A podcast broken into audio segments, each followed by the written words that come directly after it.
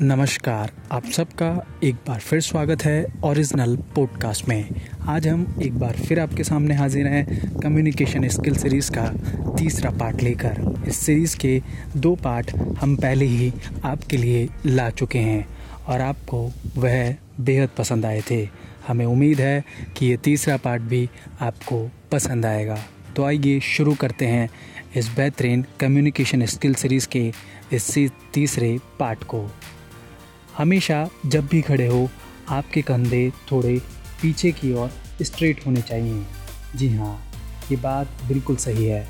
जब भी आप हमेशा खड़े हों, तभी आपके कंधे हल्के से पीछे की ओर होने चाहिए और आपका शरीर बिल्कुल स्ट्रेट होना चाहिए, यानी एक आरामदायक पोजीशन में आपको खड़ा होना चाहिए। लेकिन आपके कंधे आपके थोड़े से पीछे होने चाहिए।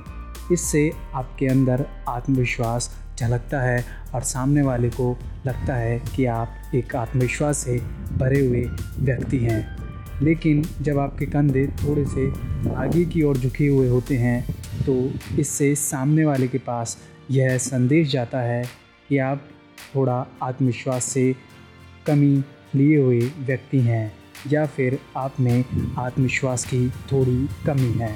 इस चीज़ से बचने के लिए आप हमेशा सही पोजीशन में खड़े होएं, ताकि सामने वाले पर आपका इफ़ेक्ट बेहतर पड़ सके।